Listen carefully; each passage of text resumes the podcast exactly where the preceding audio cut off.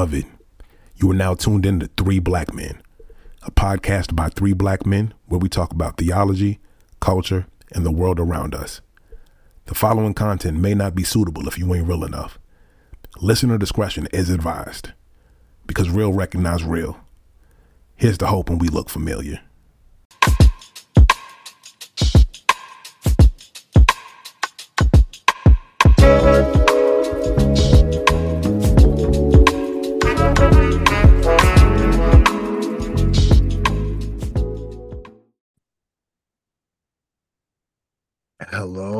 Everybody. Welcome back to the podcast. My name is Robert. My name is Sam. And I'm Trey. Hey, and we're the three black men. Hey, hey, hey, hey. Uh, before we get started, I want to number one thank all of our Patreon subscribers. Uh, hey, Y'all the real had MVPs. y'all the real MVPs. Uh, many of you have been with us since the beginning uh, of our uh, podcast. Many of you have given us encouraging words. You said, keep going. You show up for our events. So thank you. Thank you. Thank you also. Yeah. Thank you. Thank you. Thank you. thank you also to the listeners. Um, hey, we have some loyal listeners. and um, even when we don't necessarily want to do this podcast, y'all keep uh, us keeping on. so um, I always want to do this podcast, though. I love you. I, I guess I love you guys more than you love me. Oh wow! Um, no comments. Uh, Wow. I'm, I'm saved. And then, um, lastly, I want to say where we are in our season. So we've been focusing on liberation Yeah. all season, trying to mine out some of the depths of different topics and nuances in the liberation front. And yeah, just thank you for how you all have received our different guests and the different topics. So I'm excited to get into another uh, episode with you fellas. Um, Samuel, what are we talking about today?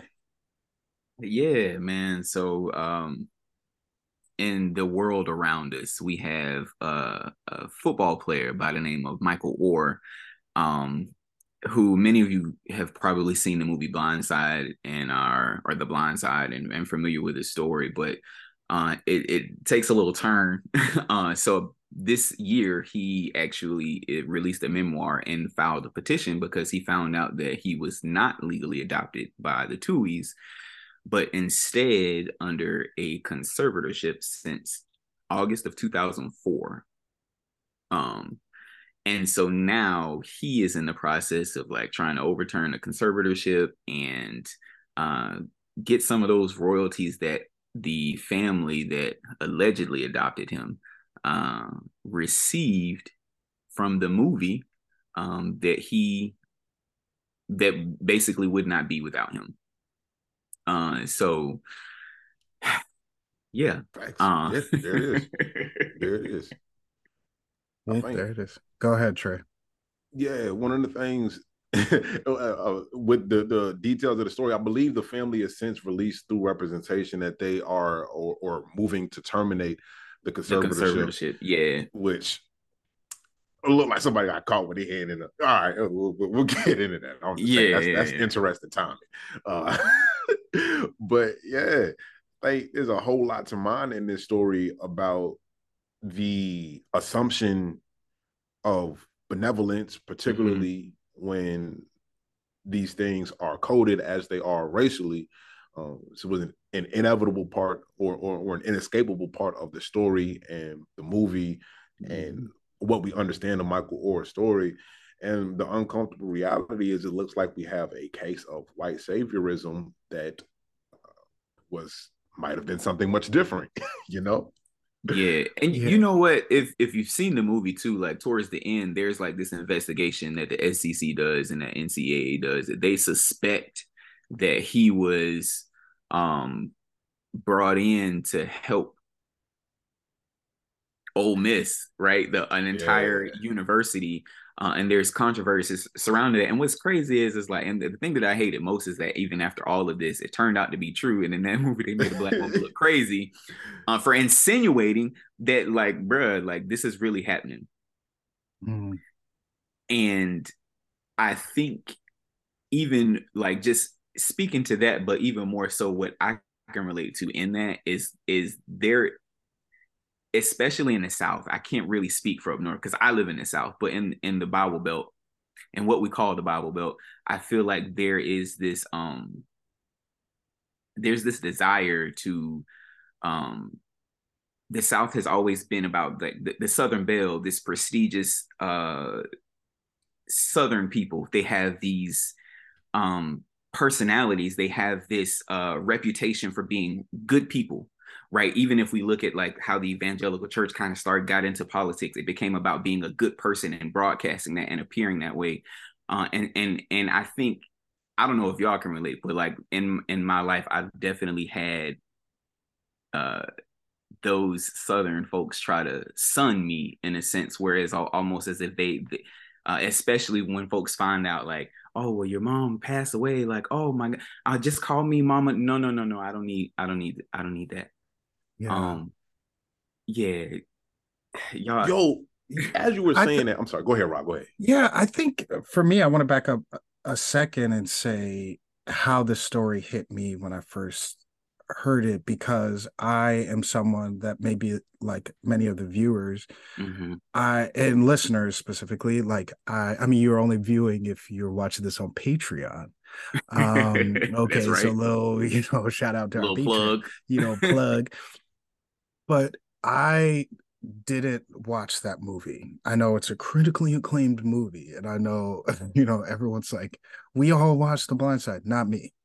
But um, this story hit me as I was reading it recently uh, with Michael Oher and him expressing his feelings of feeling that uh, being taken in was one thing and it was really another, right? And him being confused of the difference between conservatorship and adoption and being led to believe that they were roughly the same thing. And I've seen this commentary online that he should have known. And I really was thinking about what it must have been like to be a young man who was troubled, who thought he was coming to this place of refuge and safety and these white saviors took him in and he was giving them the benefit of the doubt that the information that was being told to him was coming from a reputable source was only for his best interest. And as i read uh, his complaint and his allegations there started to be this rage that boiled up uh, day after day and it's still here right? Like because to your point Sam, I've experienced some of that white uh, beneficence, but there was a string attached, right? And mostly in the church. And oh, we're going to give you this. And yeah. I'm thinking, wow, this is just incredible. Yeah. Only to find out that there were expectations that were that were were not stated um, oh, you're going to help lead in the church in this way because mm-hmm. I did mm-hmm. this. Oh, I'm inviting you to my house every week um, yes. um, because you're a troubled black young man. And that means X. And so, you know, Trey started the the top of the show talking about that white saviorism. And I think that that really has unlocked levels of rage that I thought I had dealt with in therapy and prayer. But it's here. so I just want to say that for people yeah. who um, this may have unlocked some things. Um, and I I want to say also that saviorism shows up in uh, conservative spaces and liberal spaces, and they oh, manifest yeah. yes. in two different ways with the same root.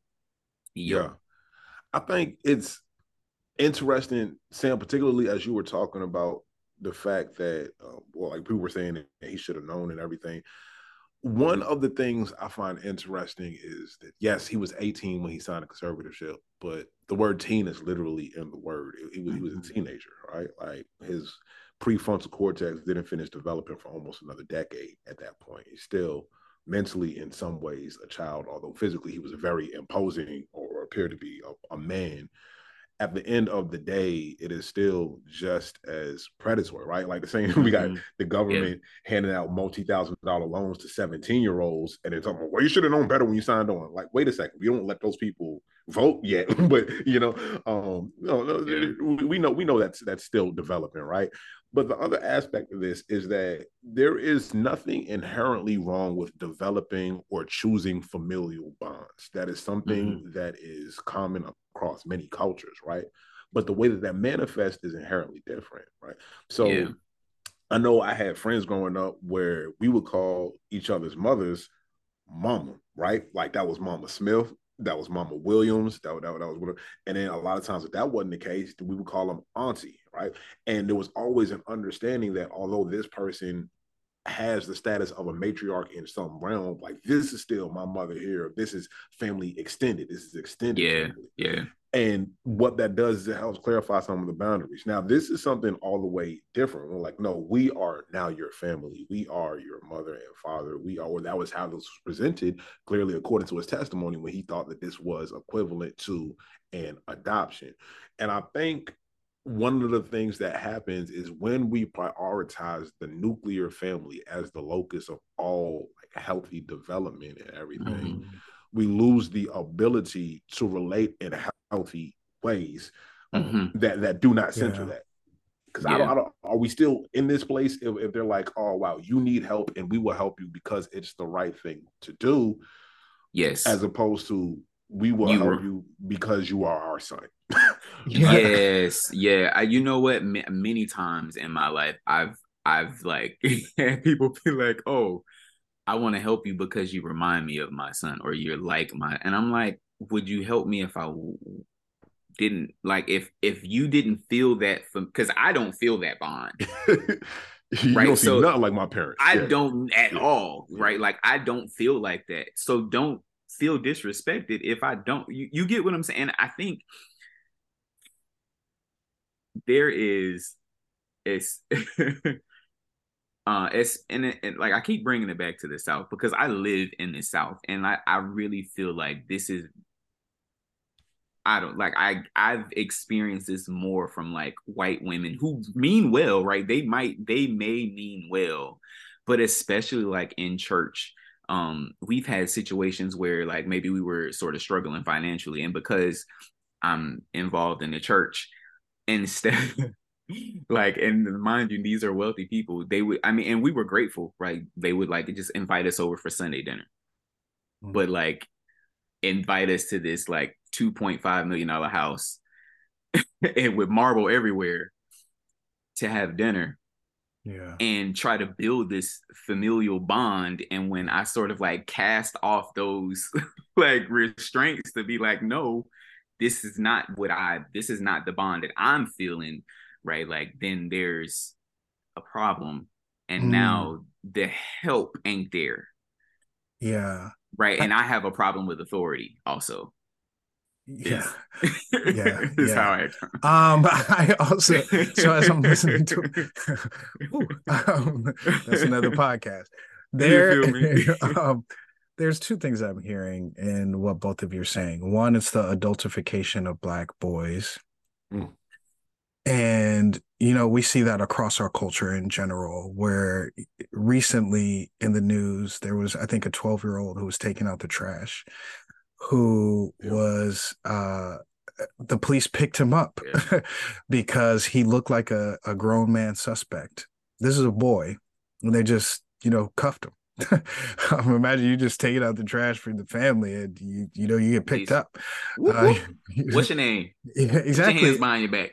And not even given the respect and the protection that a boy deserves in our society, right? But seen as a black man in the way that we talk about young black boys, it is is as if they don't deserve to be protected. Because to your point, Trey, he was big and imposing, and um, that means something in our culture. Black male bodies don't deserve protection in that way. Um, and then also, I'm thinking about this uh, aspect of familial bonds aren't inherently bad, but what happens when the end goal of those bonds is not wholeness, thriving mm, and protection. Yeah. Right. Right. Because yes, if they were willing to take him in, no matter what, and say you get to exist here, and the the primary goal here is your best interest, your yeah. well-being, your thriving, your wholeness is something Trey likes to talk about. Like that is the full focus. A conservatorship, even though their viewpoint was we want to protect you from being taken advantage of, what it feels like has happened is we actually want to take advantage of you first. Um, so, yeah. right. So, like, part of these proceeds have to go through us um, they have undoubtedly made money and connections off of yeah. their child and we have to look at that why was why was the first place this boy's uh was taken advantage of again in his life retaken mm. advantage of was in a familial situation yeah and i think even as we're talking about that like the difference between a conservatorship and adoptions. There's, there's plenty of them, and it's a complex situation. But one of the things that this familial and kinship network does, one of the things that reasons that is important, is because it helps determine your inheritance, right? Mm. So when you say we take you in, I think they literally yes. meant it in, in in in a different sort of way. Like we're we're taking what you can bring to the table, but at the end of the day, as he found out jarringly, like no, he does not have the same rights as the people that he assumed were his mm-hmm. brother and sister. Like if the the the Tuohys were the, the parents were were to pass away right now. Like he doesn't get anything. He's not right. entitled to any. I mean, unless he was written into the will or whatever, which is possible. But absent that, like what an actual kinship does does is it means that you have an inheritance there in a way that extended family or or non-formal family would not and I think that that's actually a microcosm of something that we see happening in society at large, where Black people were a part of America and were taken into America and were leaned on for their production and mm. building of America without being granted full citizenship, right? without being granted full full rights. And in the process of doing that, eventually people like to laud and pat America on the back for righting those wrongs. We, we passed legislation, we did all of that.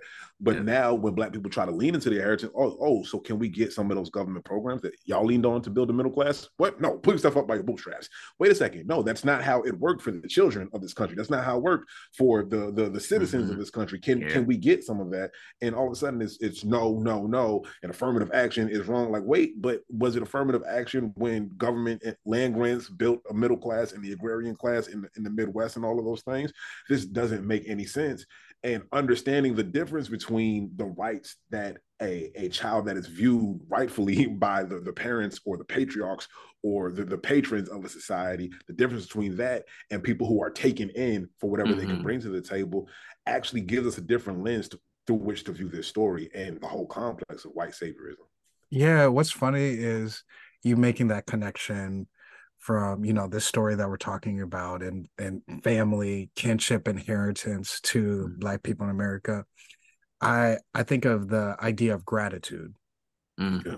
uh and how i've seen that commentary come up one uh, about michael and about black people in society so even though we have been taken in to some degree um under duress um, under, duress. Mm um, we should be grateful that we're here. We should be grateful that we had the opportunity. Florida is teaching that there's material benefit. Uh, there's a net benefit for Black people in America here. Yeah. That there there are redeeming qualities to slavery. There are redeeming qualities to be taken in um, into this uh, beneficent society um, that we get to build largely for free without an inheritance. And Ooh. and here's yeah. how you know thriving isn't the end goal is because even the mere suggestion of inheritance incites this anger, rage, and violent yeah. violence that to me is demonic. I'm quick to call something demonic, yo. I'm Pentecostal, so yeah. uh, that's a spirit. That's right. And you notice it in other ways. You know, you notice in other mm-hmm. adoptees. Mm-hmm. Um, when Cap was kneeling, people said, "Oh, if he hates America so much, then he should forsake his white parents. He should be grateful." Um what america why is it that when i do something for you if i if wholeness was the the point if if your well-being was the point that any type of act that you do, well, you're not grateful. I gave mm-hmm. it to mm-hmm. you. Why are you throwing that back in my face though? like, yeah, yeah, yeah. That's really real, and that, that's a whole lot to chew on in terms of this story and in terms of the story arc of, of America. So much so that I think we give people a moment to breathe on that real quick during this quick commercial break before we resume on the other side. Before Sam, Rob, and myself were podcast co hosts, we were friends. This podcast grew out of a friendship. And honestly, it's grown into something more of a podcast. It's now a community. You can take part in that community at patreon.com slash three black men, all the way spelled out. And in that community, you'll get early access to episodes, bonus content like writings, videos, even some live conversations that you can take part in. In the event that you'd like to support us but aren't ready to commit to Patreon yet, you can submit a one time gift via PayPal, where you'll find us at 3blackmenpodcast at gmail.com. However, you choose to support, we're thankful that you did. Let's get back to the show. We are back from our break, y'all. Man, this this conversation is so rich, man. If if you if you if you was listening before we took this quick break, Trey just brought in this and and and made it so plain about how uh, the the the commodification of black black bodies, right? We we want to make it we, to make money off of we commodifying black bodies in the history of America. And this family brought this teenage child in under a familial bond and basically commodified a black body all over again. Trey, what you got? Yeah, it was really interesting in the way that this was framed when the Tuohy family, Sean and Leigh Tuohy, finally responded in the press. And one of the things they said was that this was a shakedown and that Michael Oher had every that he received every penny that he had coming to him which was interesting. Not shakedown. right. Which was interesting. And that's not typically the way that most people would talk about their children or people that mm. viewed as children, talking about you have every penny that you have coming to you because at the end of the day, like they also said, why would we need to exploit him if we were already wealthy by that point, as if the presence of wealth was ever enough to stop wealthy people from exploiting more people. But that's neither here nor there. Because greed. Everywhere. Yeah, but when when they said that, oh, you have every you you got every penny you had coming to you. That that's not typically how we talk about the children who, in theory, whatever wealth or estate that we are building is mm-hmm. for the sake of leaving to those children. What do you mean you got every penny? And that was kind of a revealing statement to me, and and honestly also reflective of this macro narrative that that's now associated in my head of the story of black people in America, where when we ask for more, like, no, you you you got everything you had coming to you. If you want more, you got to go and get more. Like, oh, so we don't get any of mm. the fruit that, that that the children get. That oh, oh okay, you know. mm. mm. Yeah, I, who, I have so many things on that, but so I I I'll have to have my own uh, monologue about that. Um, but mm. I and thinking about this commodification and what children deserve, what what people deserve, I I want to highlight this white saviorism piece because I don't want to mm. get out of here before we we hunker down. Speak on it. You can't leave for the benediction. Don't yeah, leave exactly. Don't leave. And I, and I, want that spirit of conviction to be heavy in this place. Oh, by so, how you know and not just analyzing this situation but in general how do you all see white saviorism manifest in in different ways yeah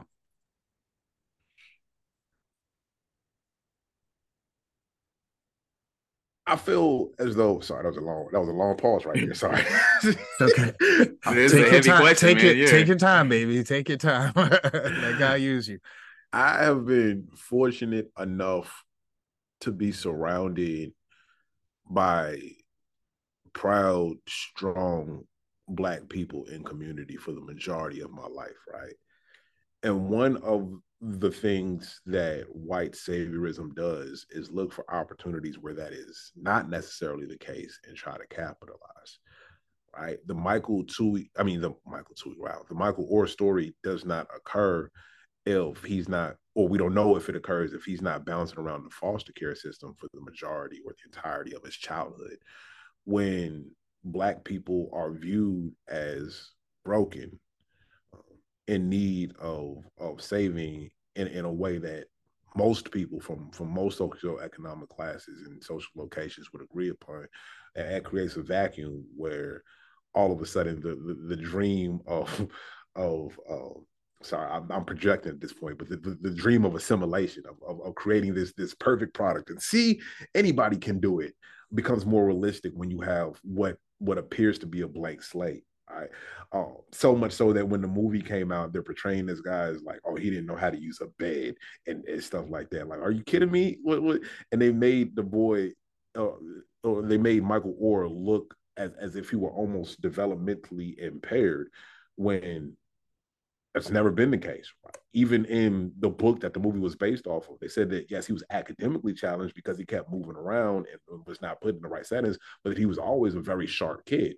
And that much was evidenced the moment that he got in a state in a steady school setting, and he was on the dean's list at Ole Miss. He changed his major away from the the, the criminal justice major that most uh, of, of the athletes on the football team at the school had, and and entered I think journalism. I can't even remember at this point. But basically, the way that white saviorism manifests is taking somebody who has a story, in part rewriting that story or doing what they need to to, to mm, yeah to to create this story arc where now there, there's a happily ever after that happens because of my intervention, right? Oh yeah, um, yeah, that. Um, yeah. white saviorism demands that white people get to be the heroes in the story, and it, it, happens in a way that actually minimizes the full story arc and the agency of the black people that were supposedly oh, yeah. saved.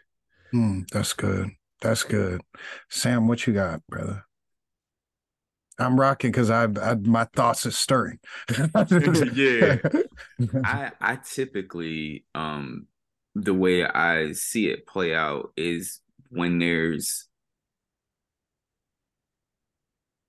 something in it for the white savior if it's not beneficial. Um, and I'm gonna use some names because all of these stories seem a little suspect to me. Um, matter of fact, I won't use names. Uh, but there's a prominent. I'm not um, trying to get black, canceled yet. I still got. Yeah, we ain't trying. Still, there's, but there's a there's a there's a prominent um black woman gymnast, um, not Simone Biles, um, that also has adoptive white parents. Um, there is a prominent basketball player that lives down by Trey that also has adoptive white parents. I ain't gonna say his name, but it rhymes with Bemi Jutler.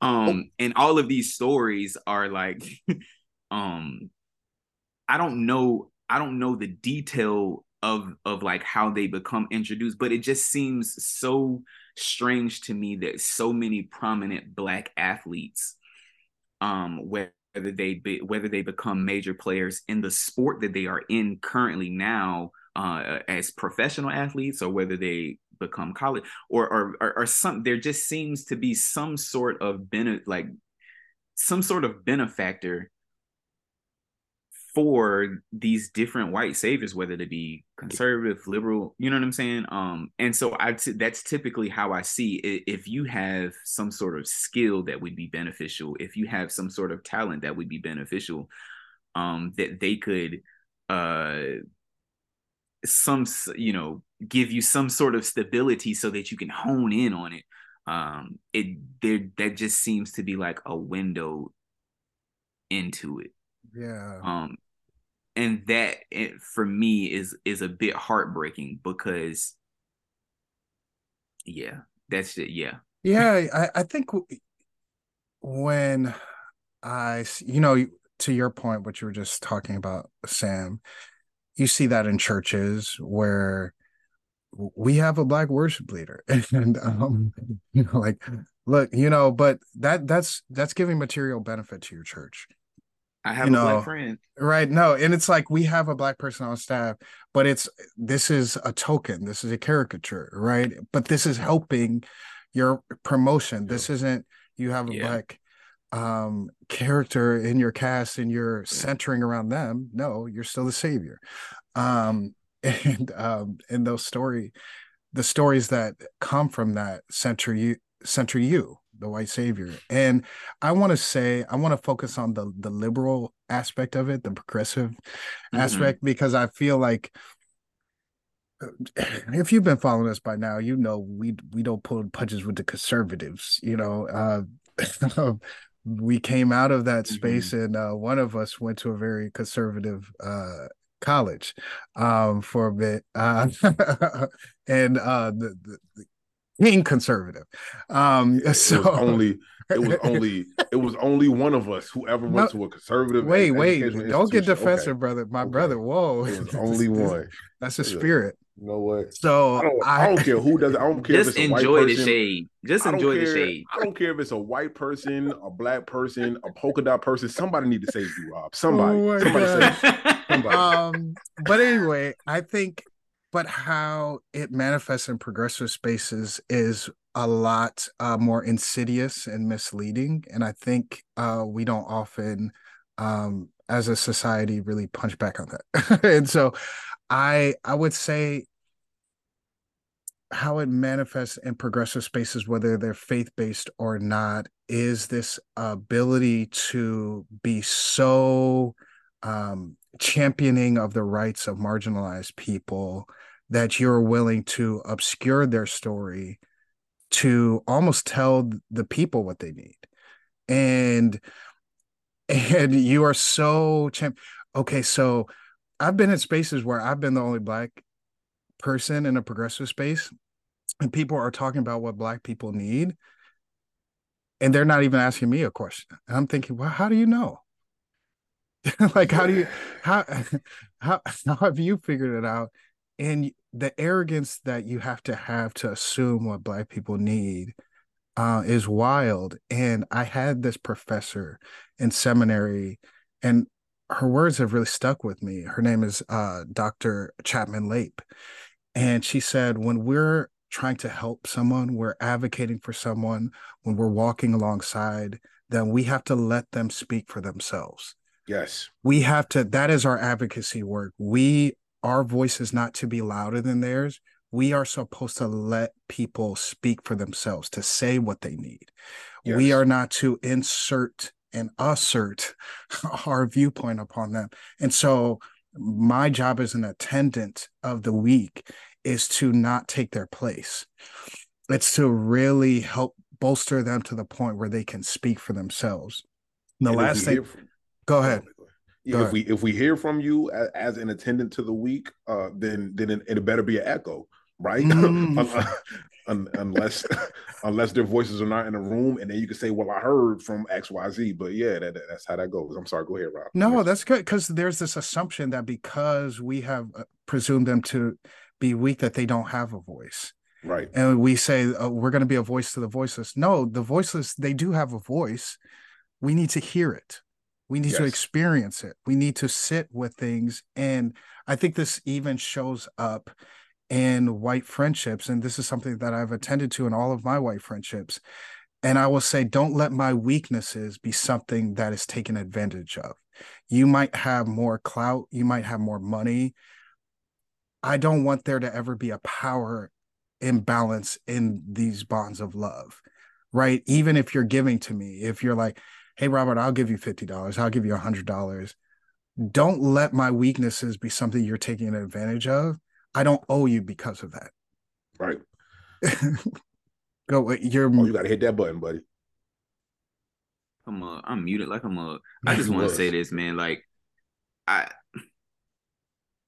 I like what you just said, Rob, because what I don't, what I hate, and I and I always say like this is like ca- capitalism is just so evil. It is demonic, and in, in in this way because it allows stuff like it allows stuff like a conservatorship and and you can paint yourself as like the best person in the world. Oh, we took, we helped them, we took them in, we gave them a place to stay, we put them in a good school district.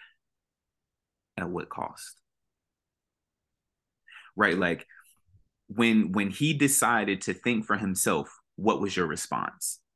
Right? Like and and not even just specifically this situation like in whatever situation when this when this individual decides to choose agency and decides to choose themselves and realize uh, you for whatever reason and say you know what? Like this really ain't i'm not this don't seem like the familiar bond that y'all got. Yeah. right? So mm, maybe i should just stay on the outside where i'm at but in the meantime go ahead and run that check. The um, proper response to that though would be okay, I'm still gonna love and support you. That's how you know. That's the litmus test, right? That part. And so, and when, and when, and when, and and when, and to fix your mouth like this, like Steve, Steve said to to say, oh well, he got every dime that he would get. He had every dime that he had coming to him.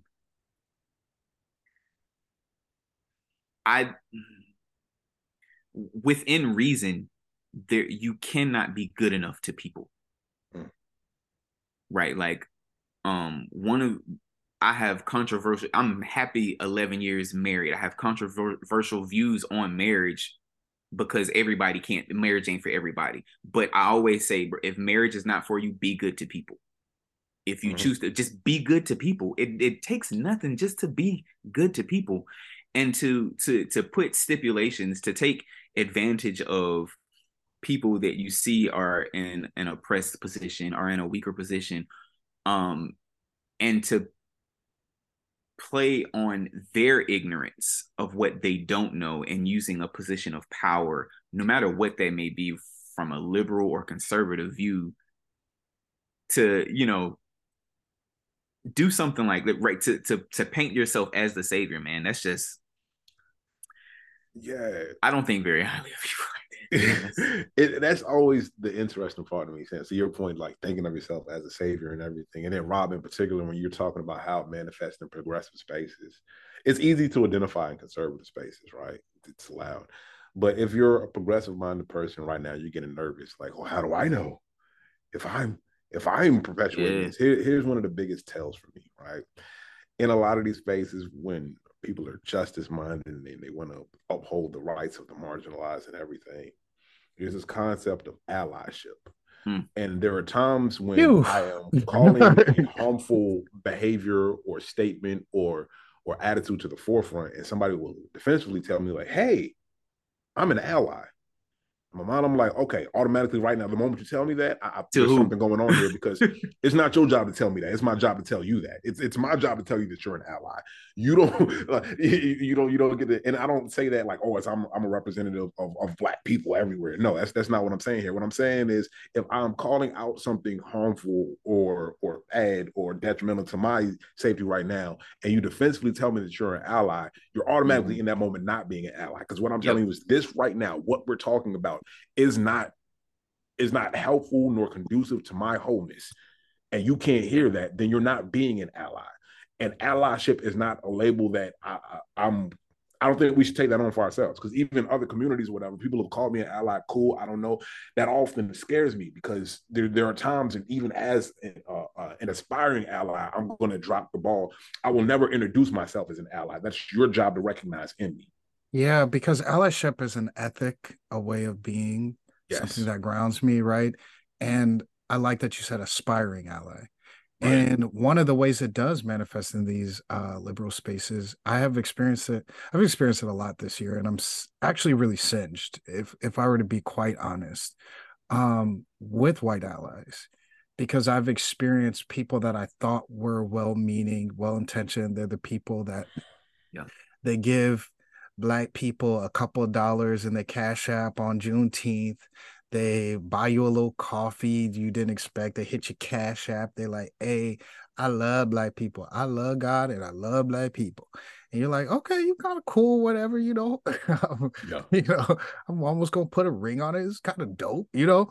But I've seen that defensiveness manifest when I have tried to pull some of them to the side and say, hey, what you posted was hurtful hey mm-hmm. what you posted made me feel like this and as a black person and the type of defensiveness that can come out is shocking when the person that you were previously wanted to put a rig on it are like um uh i talk to other black people and other black people don't have a problem with it i talk to blah blah blah and what's sad is it's been more than one time that this has happened Yeah.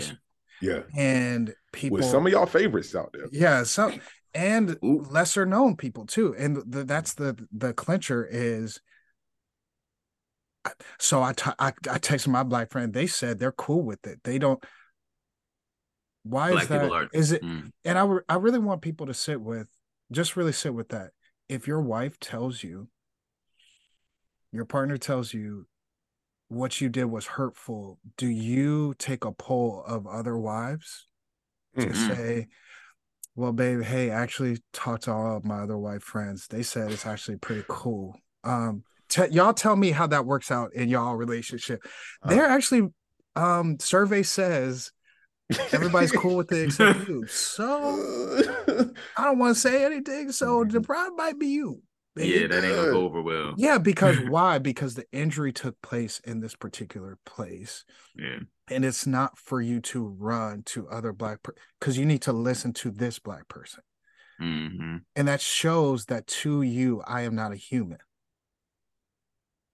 and white Yeah. saviorism is inherently dehumanizing and that is the sin that it perpetuates hmm because what you have all of your allyship has been built around ideals Mm. and things that you aspire to without ever having to confront the realities Yeah. of humans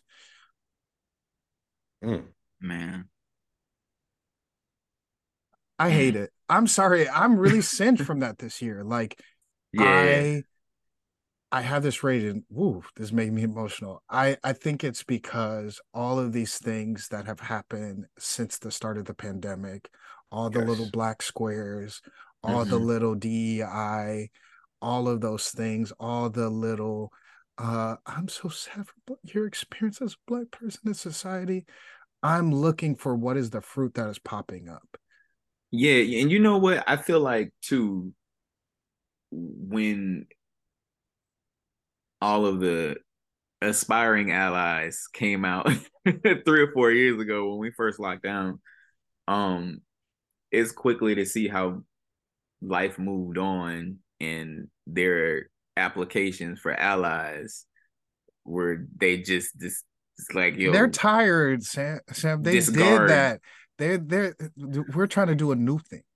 Well, I wish you would be a new person. Right? I wish you would be a new person and love people better. Um, Yeah. like you know what I'm saying? Like God makes all things new. Why are you not new? and this, I mean, I'm just saying, be washed in the blood of the Lamb and repent for your sins. Um, because it's I agree with you, Rob. It's exhausting. And one of the things that I like, I one I try not I, I try not to be a helicopter parent. But one of the things that I, I absolutely with ferocity guard my kids from are uh the people that would try to take on that type of um familiar role and it not be genuine. Um and i know i cannot protect my kids from everything right? Um but you know we've seen a few things and uh i don't have a problem not bringing my kids around folks uh adults.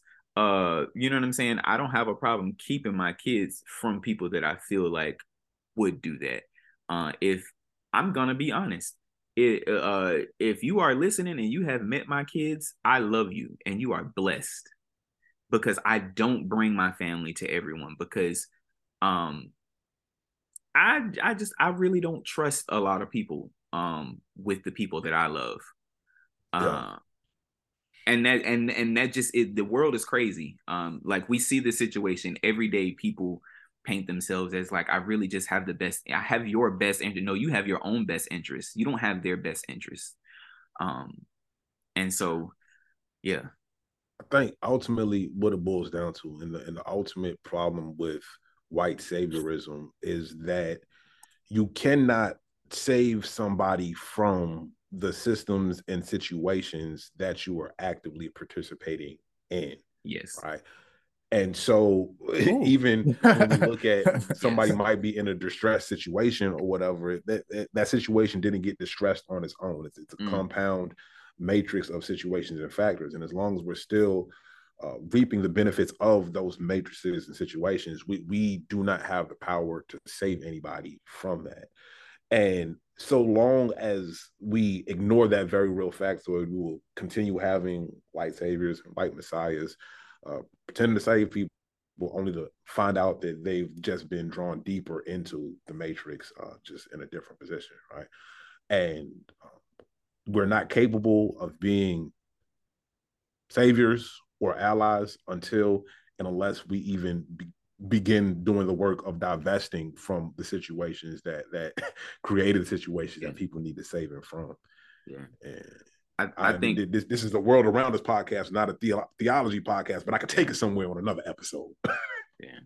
Yeah. I yeah, I think that's a good place to stop. We we can continue the conversation, especially on Patreon. Another Patreon.com slash three black eh, men. Hey, come on. So no, it's been a pleasure to be at the table with y'all to talk about Michael Oher white saviorism and divesting, right? So yeah. bless y'all.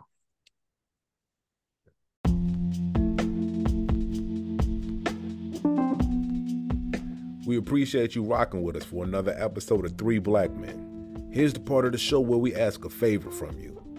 Now, earlier I mentioned a couple of ways that you can support us by joining our community over at patreon.com slash three black men. We have multi-tiered support options and you can get bonus content. If you don't want to do that, you can submit a one-time contribution by finding us on PayPal at three black men podcast at gmail.com. But we ain't here to tap your pockets. Here's a few ways that you can help us out without spending a single dime. You can stop what you're doing right here, right now, and make sure that you've left us a review and a rating. Don't just give us the five stars. Go ahead and write out how much you love this show and tell everybody about it. Do it on iTunes, Google Podcasts, Spotify, wherever you at. Make sure you leave that rating and a review, and that's going to help even more people join the fun over here. Thank you so much. I knew God loved you for some reason.